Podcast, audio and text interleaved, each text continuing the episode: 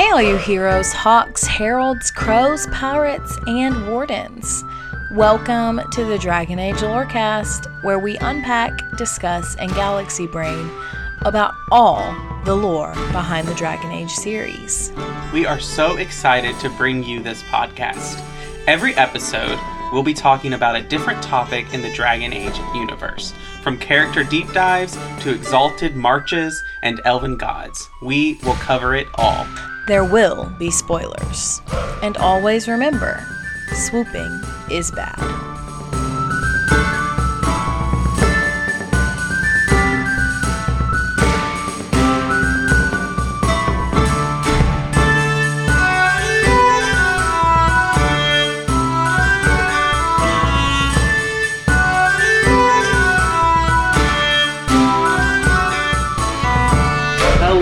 And welcome to the Dragon Age Lorecast, where we talk about Dragon Age and its lore. And we are here back again. But first, you need to know who I am. Though, you know, if you're listening for the first time, I am one of your hosts, Austin, also known as Teacup.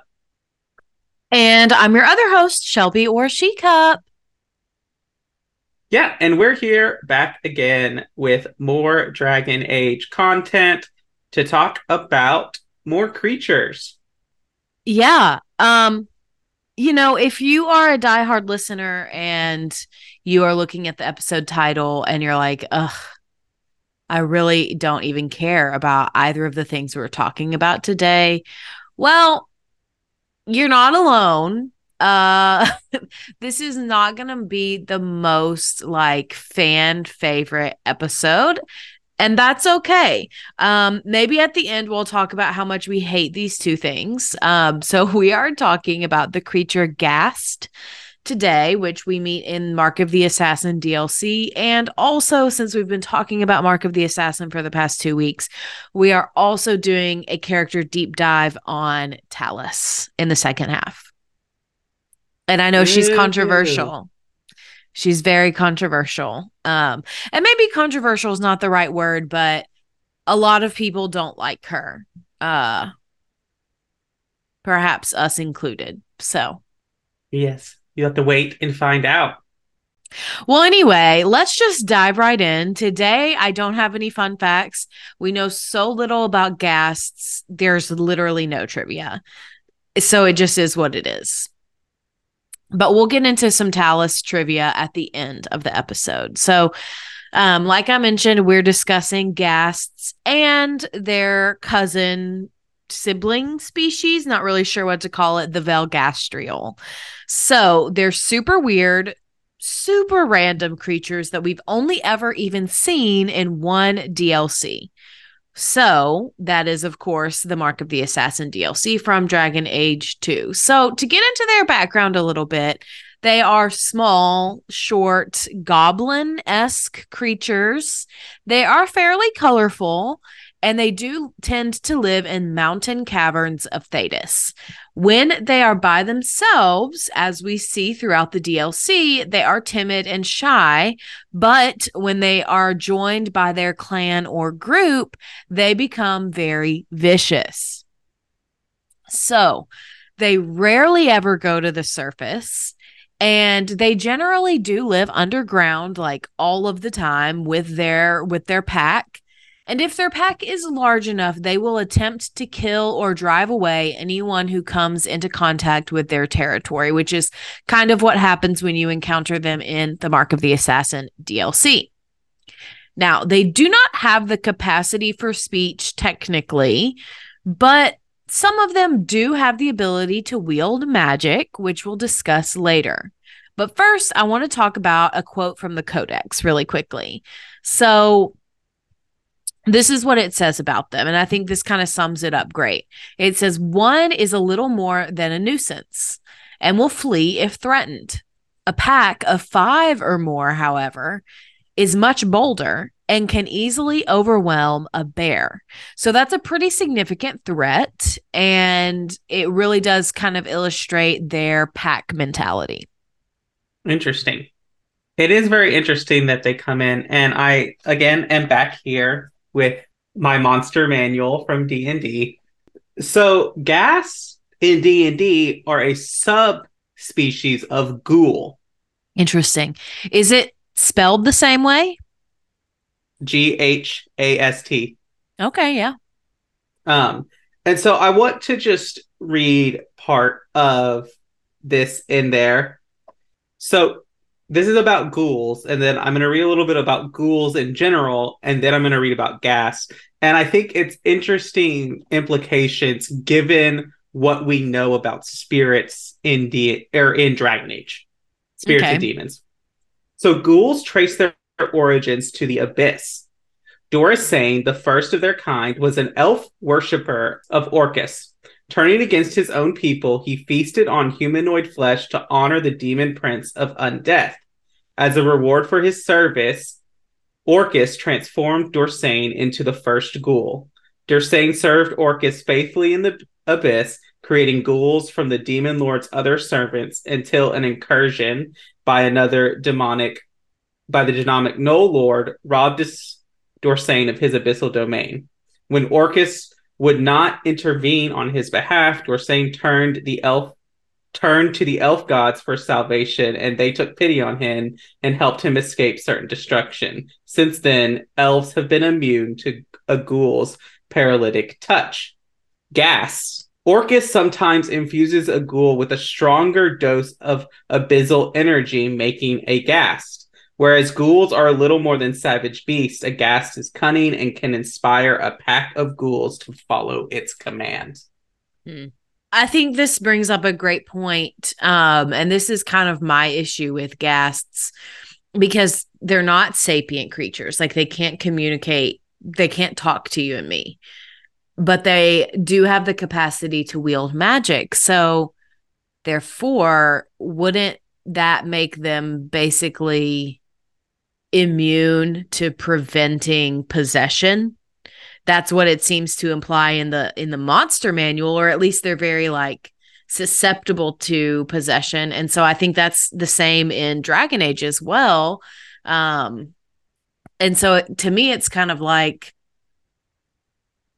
wouldn't they like all be possessed by a demon if it was so easy to possess them and also like why are demons not more attracted to ghasts so I- there there are just a lot of questions that I have in relation to this topic. But I think like the ghoul and ghast um connection in D&D to like some of the more evil deities and like the abyss which is like this realm of death and destruction. Very similar to not quite hell but Mhm. similar and just that connection to magic and everything like that versus like the way that corpses the like uh shambling corpses and other things in dragon age that are created it's kind of like i see i see where the dragon age writers and creators and game developers are drawing and piecemealing different inspirations across the fantasy world Mhm. Yeah, that's fair. I think that's very fair. Um I just I, again, I just have so many questions about how they came to be added into the lore. You know, was it just somebody's like pet project or was it like a last minute thing? They're under crunch to get this DLC out and they just kind of threw it all together and didn't really think through the lore implications or is it something they're going to follow up on? I, I have doubts about that last one but you know um just very i have just a lot of questions. Yeah, uh, I have a lot of questions too, and I think that this just shines a light on how much we don't know about magic in Thedas, Fair. about how it works, or what it can do, or its possibilities. or who can use it Right, which is exciting and also terrifying. I mean, fair, but I think it um it bodes well for all of you dwarf mage lobbyers out there, uh, myself included. Positive factor in your column. So let's let's talk about where we see ghasts. So we only really see them in one place, which is the Mark of the Assassin DLC. They're very common in the area that surrounds Chateau Haine. They live in underground packs and you will be attacked by them. But also in Dragon Age Inquisition, we do get a mention of them. And so Blackwall uh, is involved in this story. And so he tells a story about waking up in the desert, surrounded by hungry ghasts who had stolen his armor and weapons. Sera then proceeds to call them ghast holes, which frankly, great. I love, love that nickname, Sera. That's great. Um, so we do get a little bit of a throwback or a callback there, but that's all we've seen of them so few references to them. Yeah. Um, and I don't know if that was because again, devs ended up feeling like, hey, maybe these are a little out of lore, or because there was like a fandom backlash. I don't even know if there was a fandom backlash. You know, who who knows? We will never know the answer for sure. Um, but I have a lot of questions. All right. So before we move on, I do want to talk about how they can use magic and, and what that means.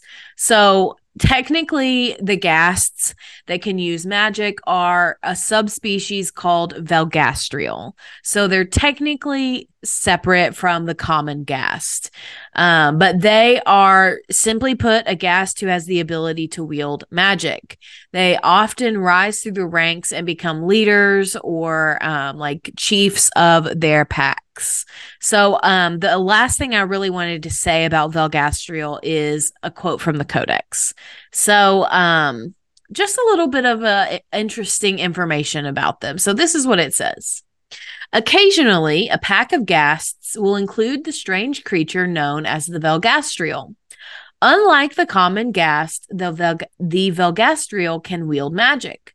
Some assumed that they first learned by lurking around and watching other mages. Others believe that ghasts, like animals, are sensitive to the unseen forces that shape our world, and that the Velgastrial is able to utilize magic purely through instinct. It is unknown if Velgastrials risk possession when casting spells, as other humanoid mages do. End quote. It definitely is an interesting point. And like, I well, no, because there's this codex, so obviously they acknowledge. But sometimes I wonder, like the uh, Genlock emissary, is that just because they wanted to add more mage enemies in DAO? Because we haven't seen a Genlock emissary since DAO. Are you sure about that? I, I feel like we saw one in the Descent DLC. Not again. No, emissaries are their own creature that there's yeah, like I've... separate they're separate from a Hurlock or Genlock. Yeah, I know. I know that. I thought we saw them in that big, huge fight next to those doors where the dark spawn just keep coming and coming and coming and coming. I thought we saw one there. We see emissaries, but not a Genlock emissary. Okay. But this does bring into question like their sentience because like we don't really see like we're not seeing wolves or bears use magic off instinct. We're not seeing right.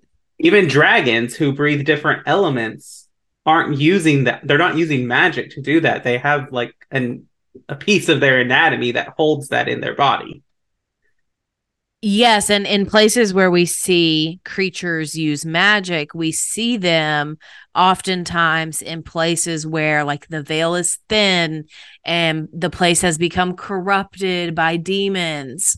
And so we we see like magical elements, but we don't see those creatures like actively casting, actively using spells um, it's kind of like an effect of the area or something like that rather than them actually like being a trained mage right exactly and so because to be able to use magic as we understand it means you have to be able to reach out and touch the fade mm-hmm.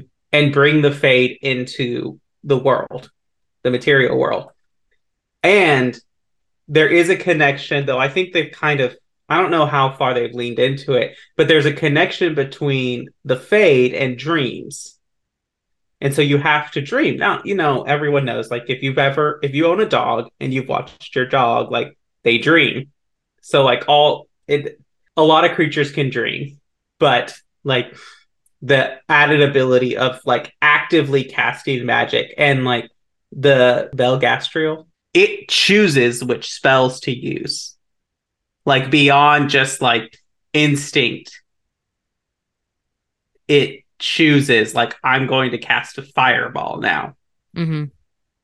Which implies a different kind of thing on there, which means I think they're they might just be a not well thought out enemy that they just wanted to add. You know, they mm-hmm. were adding the wyverns and they wanted to add a new type of enemy.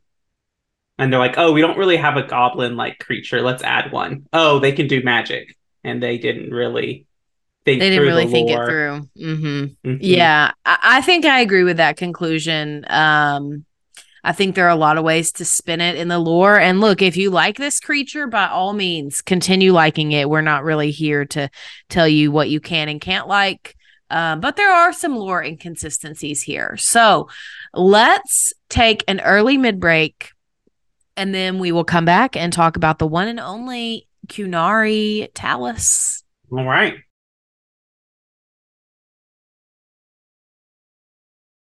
What makes your ram so special? Well, he's always brought the family luck, and his advice helped us make our fortune. Your ram offered advice. How do you get your hair to do that, Dorian?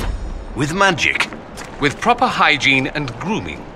Maybe all three of you should get acquainted. Kirkwall's not brown enough for me. But hey, no darkspawn. Ferelden wasn't that brown. The dirt and muck gave it character.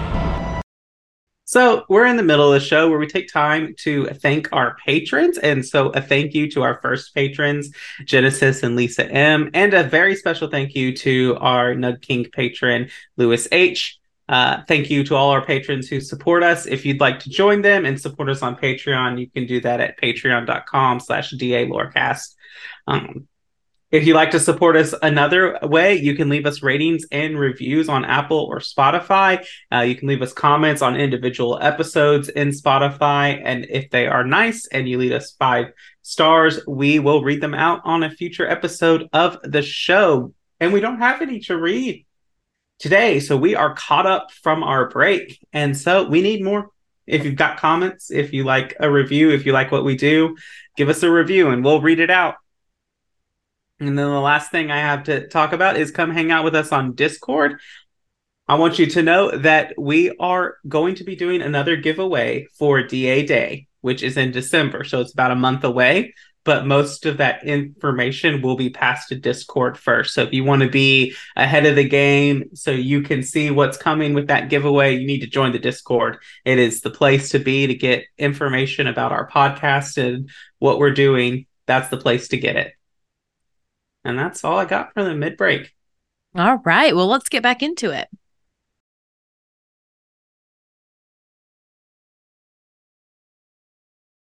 Have a care where your eyes linger, Alistair. Yes, well, don't worry. It's not what you think. I see. I was looking at your nose. And what is it about my nose that captivates you so? I was just thinking that it looks exactly like your mother's. I hate you so much. I was one of the crows you hired to kill the Grey Wardens. I thought you looked familiar. Well, I just wanted to report that I failed my mission, Loghain. You don't say. I'm terribly broken up over it. Hmm. Well, thank you kindly for informing me. Oh, you fear barbarians will swoop down upon you. Yes, swooping Okay, so the rest of our episode is going to be devoted to our character deep dive on Tallis. Now, I know that she's quite an unpopular companion and for good reason. Um, but Austin, especially, keep an open mind throughout the episode, and we will talk about why we like her or dislike her at the very end. So, Um, since we do have already dis- discussed uh ghasts and Velgastrial, I thought it would be good to pair them with this character that comes from the same DLC. So we'll get into her story and her appearance for the rest of this episode. But first, I want to remind you that she is part of the Qun. And remember that the Qunari names are like their roles or their job. This is the same story here. Tallis is her Qunari name, her Qunari job.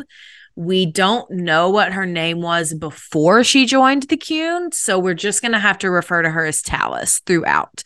If we did know it, we would refer to her before she joined the Qun as that name, but unfortunately, we just we just don't. So she's Tallis throughout, but reminder, this is uh, her Qunari name as well as her job.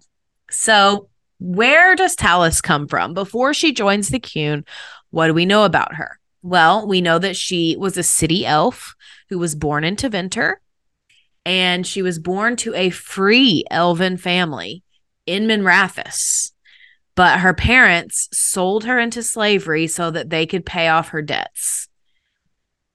I was like shocked, rocked to the core when I read this in the Codex um, and in the World of Thedas Encyclopedia because, like, as I'm not a parent, but like, if I was a parent, I could never imagine selling my child into slavery. I could never imagine like I would sell myself into slavery before I get, put, put my child through that. Like I would sell myself into slavery before any of the children you work with that I know at, at your job like i would sell myself into slavery before they went into slavery like you know like mm-hmm. I, I just can't imagine putting a child into that situation especially a child that you say you love right so I mean, first yeah. thing right off the bat what the fuck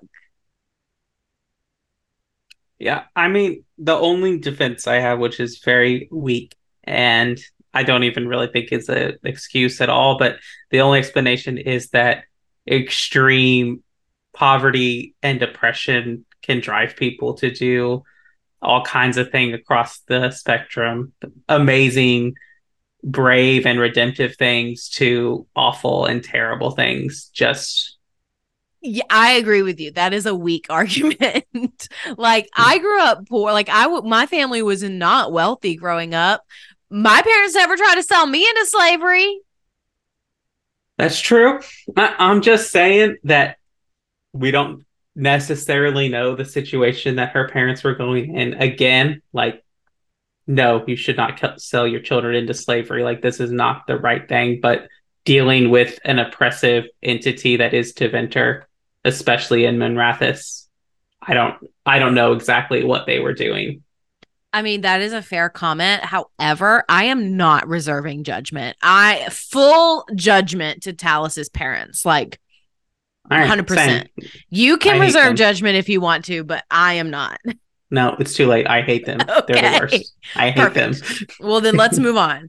So that's that's how Tallis kind of like that's how her story really starts.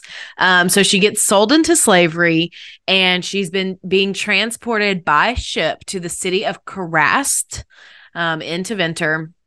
And that's when a group of Qunari board and capture the ship. They then take their ship to the uh, to their iron. Oof. They then take that ship that they have captured to the island fortress of Cunothris, which is east of Seheron. So let's let's be really clear about this. Tallis's parents sell her into slavery, but she doesn't actually go into slavery under a Tevinter mage because the Qunari rescue her by capturing that ship. So Tallis, while she was sold, while she did probably go into and deal through and deal with some horrific things while she was on that ship she never actually like was a slave in a person's household working day in and day out she is rescued by the Qunari before that happens so um, of course, when they land, they, you know, kind of go through all the people that were on the ship and and decide are you fit for the Qun or not. Tallis is actually deemed unfit to join the Qunari and become a Qunari. Um, and she was deemed an unacceptable convert to the Qun. So basically, she was on the path to become one of their mindless laborers. However, a high ranking Ben Hassrath member named Salit formally requested that she was turned over to his care so that he could train her to become a Tallis, which means those who solve. Now, if you remember last week's episode, Salit also made an appearance as an enemy of Tallis and an ally of Duke Prosper. This is the same person. So, we actually have a snippet of a letter from Salit who said this in argument for Tallis joining the Qun. What you say of the young elven girl is true. But what you describe as headstrong, I would describe as spirited. You believe the girl impossible to break, but I believe the challenge she presents is superseded by the rewards of doing so. So, Salit is very much an advocate for her in her early days of joining the Qun and is truly, really the only reason she's even allowed in. Yeah.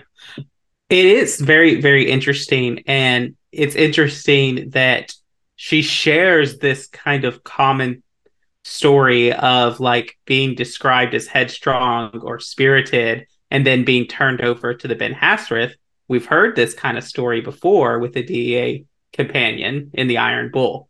I was gonna say just, and you might have been ready to say this, but maybe this is something that the Ben Hassrath do that they just like. I know Bull was recommended by his Tamassran, um, but maybe this is just something that the way the Ben Hassrath operate, those who are headstrong and more independent succeed in them, so they tend to take on those cases more often. Yeah, no, I think that's correct. And I was just going to add and say, like, I think that I think the Ben Hassrath prioritize the value of being headstrong, being stubborn, being independent more than any other branch because that's not something that's valued in the Qun at all.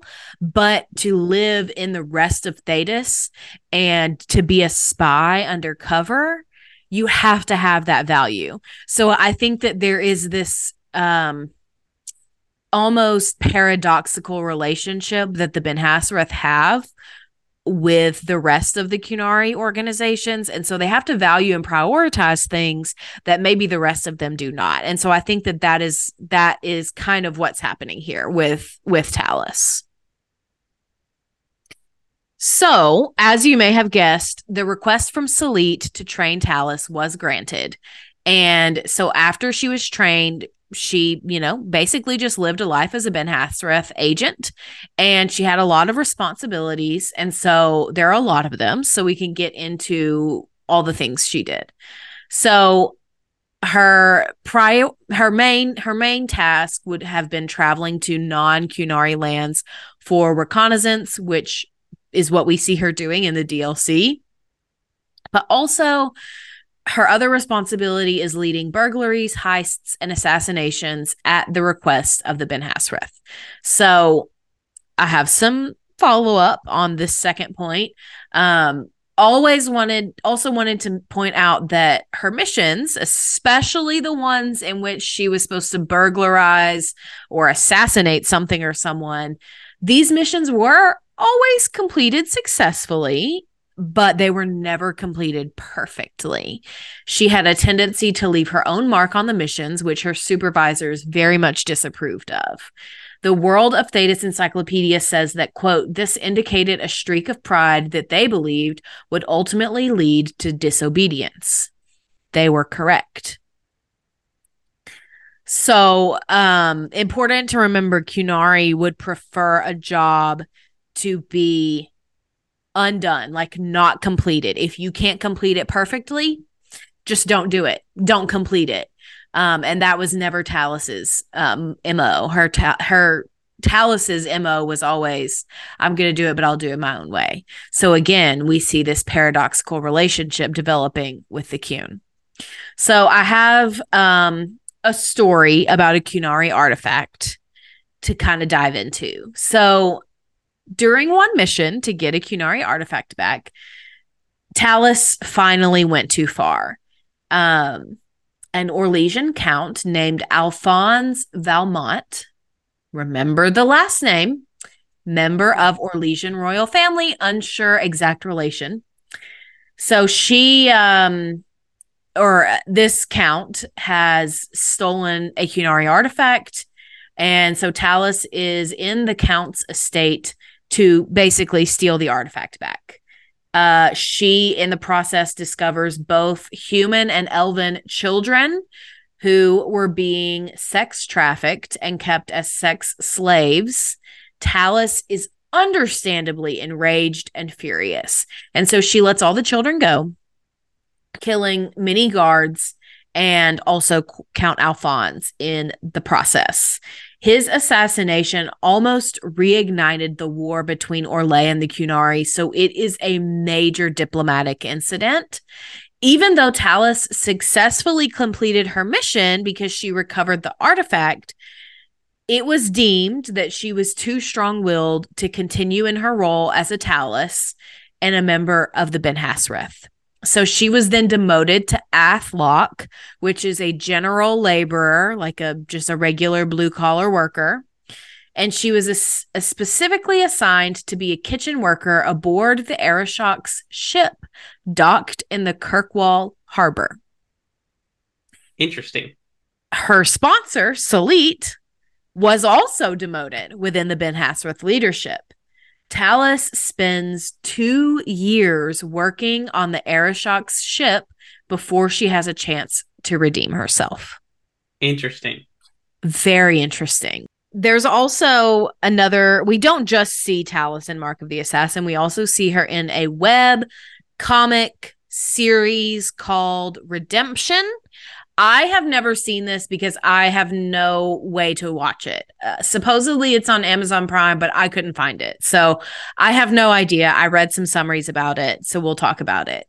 Uh, it's a, supposedly six episodes long and it's like live action. I don't know. Um, but basically in this series we get the story of Tallis's redemption hence the title. Um, she's being tested to see if she will be permanently reinstated as a Tallis or if she'll just be continue to be a laborer. So she is sent to track down a Tal Vashoth Saarebas who escaped a chantry prison. Along the way she encounters a Templar named Cairn while hunting this Saarebas, she finds that a mage and his accomplices stole a precious elven artifact named the Mask of Fen'Harel. Interesting. Which is an artifact that is supposedly able to basically like combine the veil and the fade together into one and the fa- the veil is the barrier between the 2 mm-hmm. So basically, this would accomplish Solas's goal of tearing down the veil, hence the name the Mask of Fen'Harel.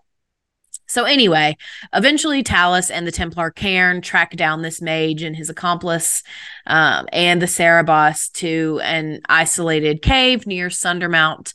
And so in a series of events, they get sealed into the cave by the Saarebas, but they are unable, but they are able to escape via the cave um, and it's like tunnel system throughout the mountain. So when they finally do reach the Saarebas again, there's this huge fight, and eventually the Saarebas, the mage, is killed. Now, if you remember, Tallis's job was to track down and capture the Saarebas, not to kill them. So once again, even in her redemption, we have record of her doing part of the job she's assigned to do, but also mucking it up and doing it her own way at the same time. You'd think she would want to be on her absolute best behavior since this is a reinstatement mission. Apparently, though, the Qunari didn't think too much of it because she was indeed reinstated as a Tallis regardless.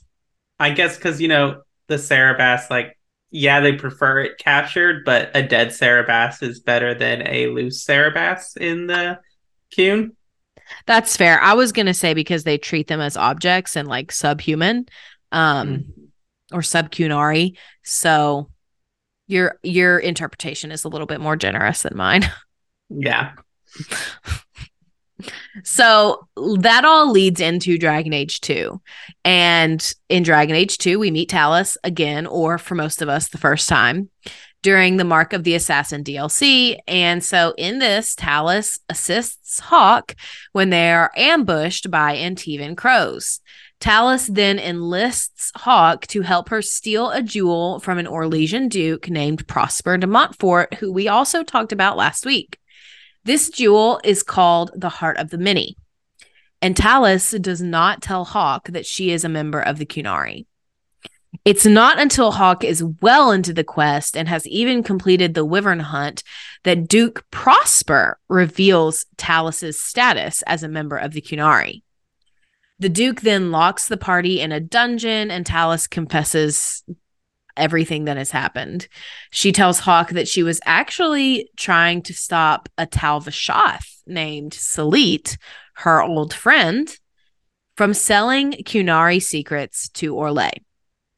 Even though the literal Aurra didn't think it was necessary to step in, Tallis once again takes the issue into her own hands. Whether or not Hawke decides to help Tallis after escaping, Hawke eventually confronts both Prosper and Salit, like we talked about last week.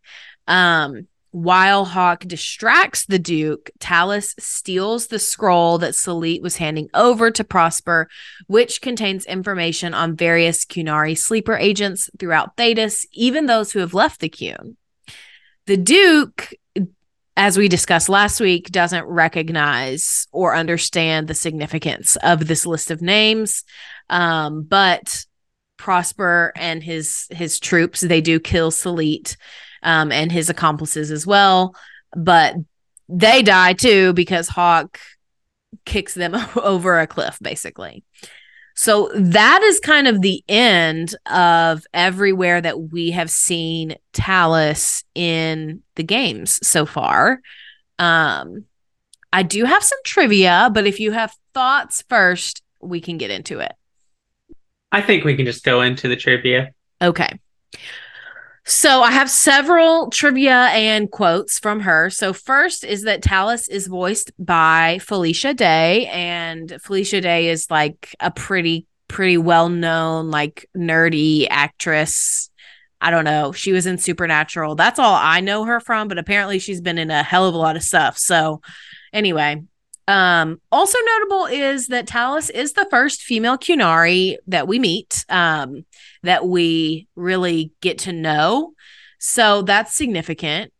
You can also flirt with and even kiss Tallis in the DLC with absolutely zero bearing on your romance in the game. Like, even if you bring your romance partner to this DLC, no comment. So I don't know.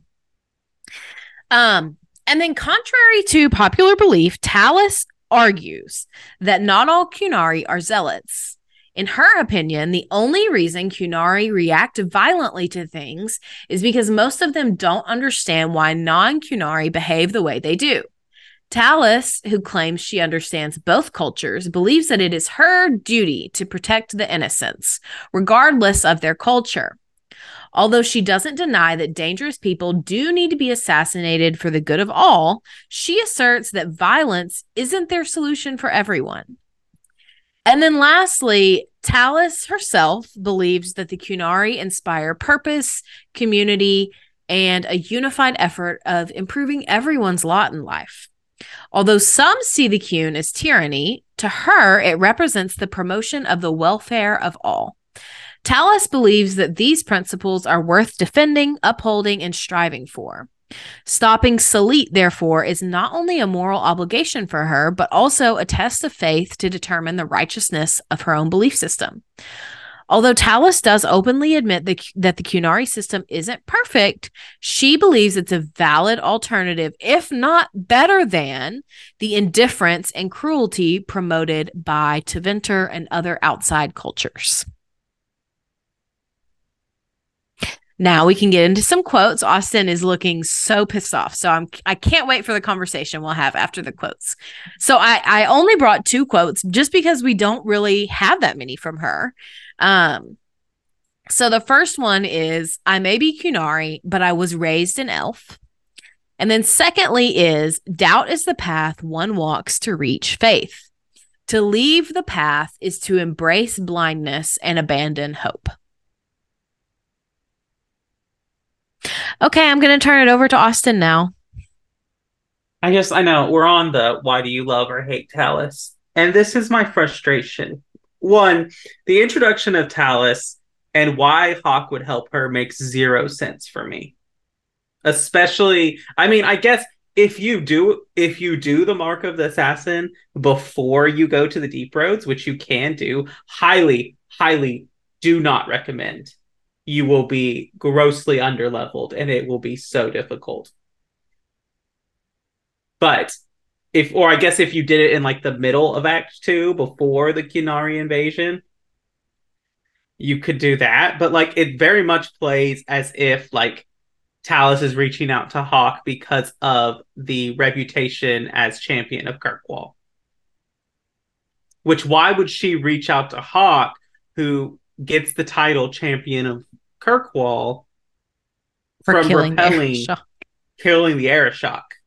I Or- wonder I wonder if it's supposed to be set more like before that time period where like the Arishok actually respects Hawke and has gotten to know Hawke well enough to be like, okay, this one's not like the others, but we still hate them. So I wonder if it's more set to be in that time period rather than like the end of the game. My other issue with Tallis is she's only for our first character that is attempting to make the Qunari uh, sympathetic to the Qunari. Because yes, we have Sten, but not a lot of people engage with Sten.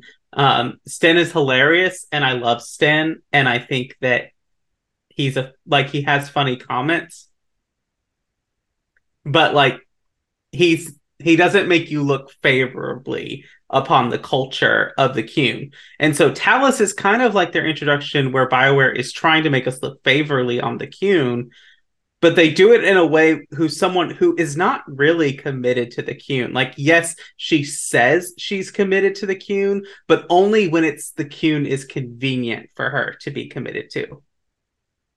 When it's inconvenient, she abandons it. And like if you if you compare her to Bull, like even when Bull is Tal Vashoth, he still is like, no, I'm not gonna, you know, just because I'm Tal Vashoth does not mean I'm gonna start embracing extreme mage freedom or the crazy thing that you non-Qunari believe and do or whatever. Like it- you can tell that he really believed it beyond him just being the culture that it was raised in. And I think that it's that she lets this sense of justice drive her, but she's so short sighted that she just reacts on impulse. And it made a very unlikable character. And frankly, I also get frustrated by Tallis because I'm tired of BioWare taking, you know, A list voice actors and giving them crappy characters. Yeah. Yeah. The Laura Bailey treatment, right? Uh huh. Yeah, no, that's all of those things I think are completely fair. I get frustrated with Tallis because when I first started this research, I'm expecting this tragic backstory. I'm expecting like she's born into a life of slavery. Her her parents are elven slaves, and she's rescued by the Qun, and that's why she's committed to them, even if she's kind of like evolved her thinking past the Qunari.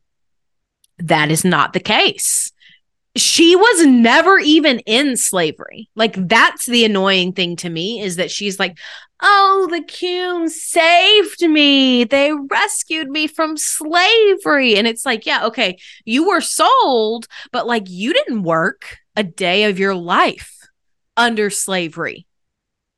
You didn't do shit. You just were on a fucking boat." So, uh, yes, absolutely like have you know sympathy and, and a desire for justice for your fellow elves but like don't sit there and act like you suffered for years under this system of slavery when there are actual elves, uh, other elves out there that we've seen in game who have gone through that. Other freaking companions that can be in the room. Fenris. So to me, it's just so hypocritical of her to, you know, act like that. For that to be her backstory, it, it makes no sense. Right. And it's just a thing about like even this whole quote that you brought, you know, that I may be Qunari, but I was raised an elf. Like the Qunari is not a race. It is not a it is a belief system that you either believe or you don't. Like I know there's a lot of gray in Thedas, and even the Qunar even the Qun is not black or white in a lot of things. Like it's it's not just evil and oppressive. Like there are other. It's wide like that. But the Qun is a very like black or white. This is what you do. This is what you don't do. Belief system. And Tallis is trying to force it to be gray. And so my whole thing with her is like, do you really believe in the Qun or is the Qun convenient for you? So you're trying to shape it into your own image. Mm-hmm. I think she feels obligated um, because mm. they rescued her from slavery.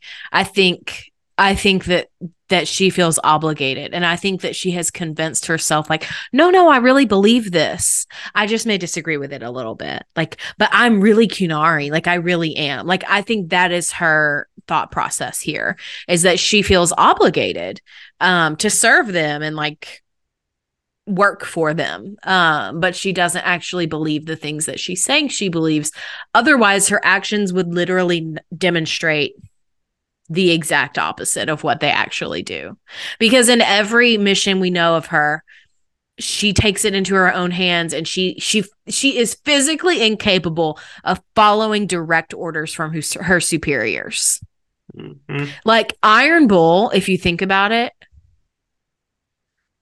the only time we know of him disobeying, truly disobeying a superior, he actually it, it isn't even true disobedience because and I'm thinking about the incident with the Chargers um because he leaves the decision up to the inquisitor. And so whatever the inquisitor decides, he does it. So even then it's not true disobedience whereas with Tallis, she's quite literally disobeying in every single mission.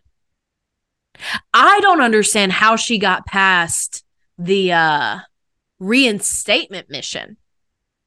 Right. And her role means those who solve, but she doesn't solve anything.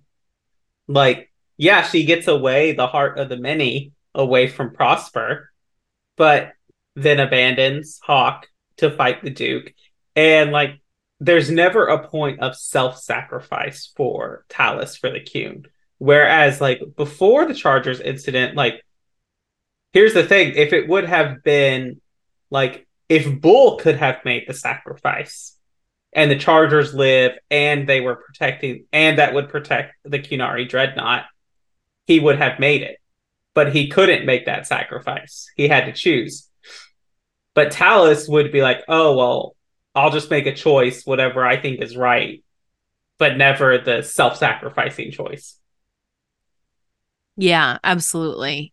Um, I I agree with you. I have a lot of issues with Tallis. I definitely like don't think she's the worst character in the Dragon Age universe, like by far. Um, I just think that there are a lot of inconsistencies, and I I, th- I think that that is the case across this DLC. There are a lot of lore inconsistencies throughout this DLC, um, or that this DLC enters um, into the canon, and so I want to state on the record because this happens a lot in the fandom is that people criticize Felicia Day for the character it's not her fault the way BioWare wrote the character. Like we're not criticizing her whatsoever. Um again, like I said, I really and truly like don't know anything about her. I know she's a huge fan of Dragon Age, and so I guess she wanted to be a part of the games, and so that's why they kind of like gave her redemption and made Tallis look like her a little bit. Um, but uh, this is not hating on Felicia Day, and we don't condone or endorse that kind of behavior anyway. So I just wanted to make sure that got said while we're discussing this character. Yeah, I definitely agree with that. Like, don't hate on the act. I mean, we don't hate on Laura Bailey for voicing Bianca. Like, I mean, yeah, but Laura Bailey is Laura Bailey. She's queen. That's true. That's true. Um, but anyway, so are there any other thoughts you have about Tallis as we, you know, close out this episode? No, I don't think so. Uh, she's just meh for me as a character. She, um, I think she might be my least favorite companion of all time. And yeah, I, I know that it, barring one, um, I know time and time again we've had character deep dives that I've come in and said, you know, I thought that nothing could change my mind on this character, and the research changed my mind a little, at least a little bit. Oghren and Anders both are included in that. Um, this one did not change my mind. If anything, this research made up my mind even more that I very much hate Tallis. Um, and there's only like one other person on my list that I feel like, okay, yeah, maybe I'll still hate them after I do the research. And that would be Carver. So we'll see, I guess. Yeah, maybe. I don't know. Yeah, I just don't enjoy her character. Mm-hmm. And like, you don't have to, not not every character has to be enjoyed, but like when we don't like a character, I at least want them to teach me something or show me something that I don't already know about the world. Like perhaps Oghren. We he teaches us a lot about dwarven culture. Um we that we don't get anywhere else. However, Tallis doesn't do that. She's just no. like preachy and pretends to be on this moral high ground when she's like not. So it's very hard for me to find any redeeming qualities in her. Yeah. And like I do get it that a lot of the DA there's a lot of preachiness in the DA2 companions. Um, just in general, like they all do it except for Varric and Isabela. And Varric still kind of does it. Right. The rest of them, like Fenris, obviously, Anders, obviously, Aveline, yeah, um, Merrill, even Merrill a little bit. And, you know, mm-hmm. I'm like, do you even know where your house is? And you're preaching at me. Fair. Um, but anyway, so that's about all I have for this episode. Um, I think we could safely say Tallis is not a fave. No, definitely not. Oh well, well, it was still interesting research and it was good uh to learn some stuff and get some thoughts out there about Tallis. Um, if you, you know, you're listening to this, whether you listen to our Spotify and you have a different opinion and you want to share why you love Tallis, you can do that through a Spotify comment or you can hop in our Discord and come and share about why you love Tallis. And I am more than open to hearing your perspective on that and maybe hearing from someone who did like Tallis. I think that's awesome. And I think that's what I love about Dragon Age is that characters can be complex and diverse enough to where there can be people who are mad about them and then people who really love them. And a special shout out to our Nung King patron, Lewis H., who gets a special shout out at the end of every episode. Thank you so much for your support. But as always, thank you to everyone who listens to the Dragon Age Lorecast. We will see you next time.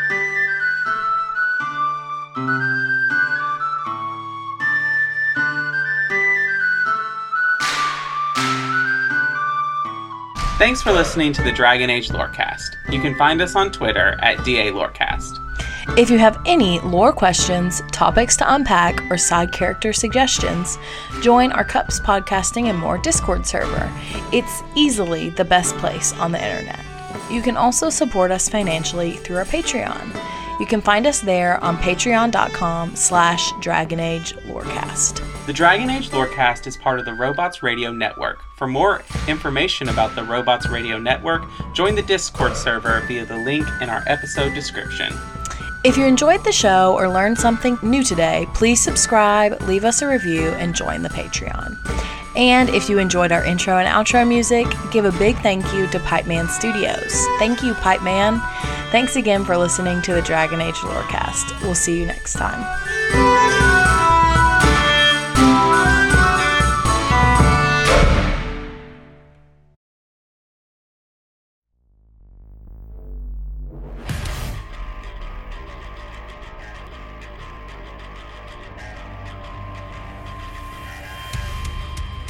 Welcome to Three Count Thoughts. Let me introduce the crew real quick.